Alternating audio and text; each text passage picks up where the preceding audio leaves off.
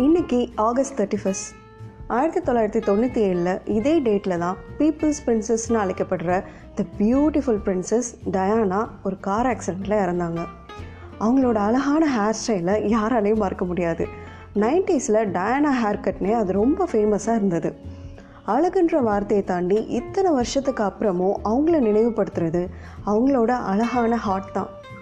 நிறைய சேரிட்டிஸ்க்கு Diana work பண்ணியிருக்காங்க அதில் முக்கியமான ஆர்கனைசேஷன் செயின் ஆஃப் ஹோப் அப்படின்ற எய்ட்ஸ் அவேர்னஸ் கொடுக்கக்கூடிய ஒரு அமைப்பு.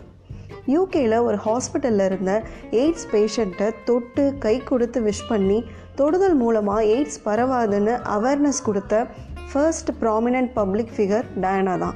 அவங்க இறப்புக்கு அப்புறம் அமைதிக்கான நோபல் பரிசும் அவங்களுக்கு கிடைச்சது. ஹாய் எவ்ரி ஒன் வணக்கம். நான் சரண்யா இது கேளடி கண்மணி தமிழ் பாட்காஸ்ட் டயனா பற்றினா இந்த அழகான இன்ஃபர்மேஷனோட இன்றைக்கி நாளில் தொடங்குவோம். இன்றைக்கி மண்டே ஜாலியான ஃபன்ஃபில்டான விஷயங்களை தான் பேச போகிறோன்னு சொல்லியிருந்தேன். ஆனால் இன்றைக்கி உண்மையிலே ஜாலியான மண்டே தான். நாளைக்கு ஒன்றாந்தேதி நிறைய பேர் சேல்ரி வாங்குவீங்க. ஸோ அந்த ஹாப்பினஸோடு இன்றைக்கி ஜாலியாக ஆஃபீஸ் போங்க. ஒருத்தரோட வீட்டில் எப்போ பாரு டெலஃபோன் பில் அதிகமாக வந்துகிட்டே இருந்துச்சு. அவர் உடனே தன் மனைவி கிட்ட ரொம்ப கோவமாக நான் என் ஃப்ரெண்ட்ஸ் ரிலேட்டிவ்ஸ்னு எல்லாருக்கும் ஃபோன் கால்ஸ் ஏன் ஆஃபீஸ் ஃபோனில் இருந்து தானே பண்ணுறேன் அப்புறம் எப்படி இவ்வளோ அதிகமாக ஃபோன் பில் வருது? அப்படின்னு கேட்டாராம்.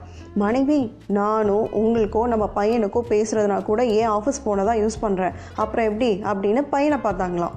பையனும் நானும் நான் வேலை பார்க்குற இடத்துல இருந்து தான் எனக்கு தேவையான ஃபோன் கால்ஸை பண்ணிக்கிறேன் அப்படின்னு சொல்லி மூணு பேரும் அட் அ டைமில் திரும்பி அவங்க வீட்டு சர்வன்ட்டை பார்க்கவும் அவங்க இதில் என்ன தப்பு இருக்குது உங்களை மாதிரியே நானும் நான் வேலை பார்க்குற இடத்துல இருந்து தான் எனக்கு தேவையான ஃபோன் கால்ஸை பண்ணிக்கிறேன் அப்படின்னு சொன்னாங்களாம்.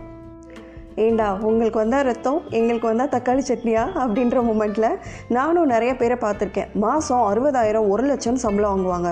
ஆனால் அவங்க வேலை பார்க்குற ஆஃபீஸ்லேருந்து பேனா pencil A four sheet marker stapler pin குண்டூசி வரைக்கும் வீட்டுக்கு எடுத்துகிட்டு வந்துடுவாங்க தாராள பிரபுவா மாதிரி வீட்டில் இருக்க எல்லாருக்கும் இந்தா சாப்பிடு அப்படின்ற மாதிரி டிஸ்ட்ரிபியூட் பண்ணுவாங்க.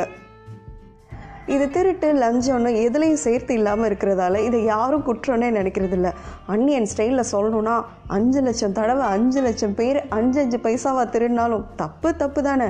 இதில் இன்னொரு முக்கியமான விஷயம் நம்ம பசங்க நம்ம சொல்கிறத கேட்டு வளர்றதில்ல. நம்ம செய்கிறத பார்த்து தான் வளர்கிறாங்க ஸோ நம்மளும் இப்படி அல்பத்தனமாக குண்டூசிக்கெல்லாம் ஆசைப்படாமல் கொஞ்சம் சொந்த காசுலேயே வாங்கிடுவோமே நம்ம நினைக்கிற மாற்றத்தை நம்மக்கிட்ட இருந்தே ஆரம்பிப்போம். இந்த பாசிட்டிவ் தாட்டோட இந்த நாளை தொடங்குங்க. இந்த வீக் ஃபுல்லாக உங்களுக்கு பாசிட்டிவ் வைப்ஸாக அமையட்டும்னு நான் விஷ் பண்ணுறேன் நாளைக்கு Tuesday it's a human day நம்ம ரிலேஷன்ஷிப்ஸ் பற்றி பேச போகிறோம் அது வரைக்கும் ஐ எம் சைனிங் ஆஃப் நன்றி. பெண்ணாய் பிறந்ததில் பெருமிதம் கொள்வோம்.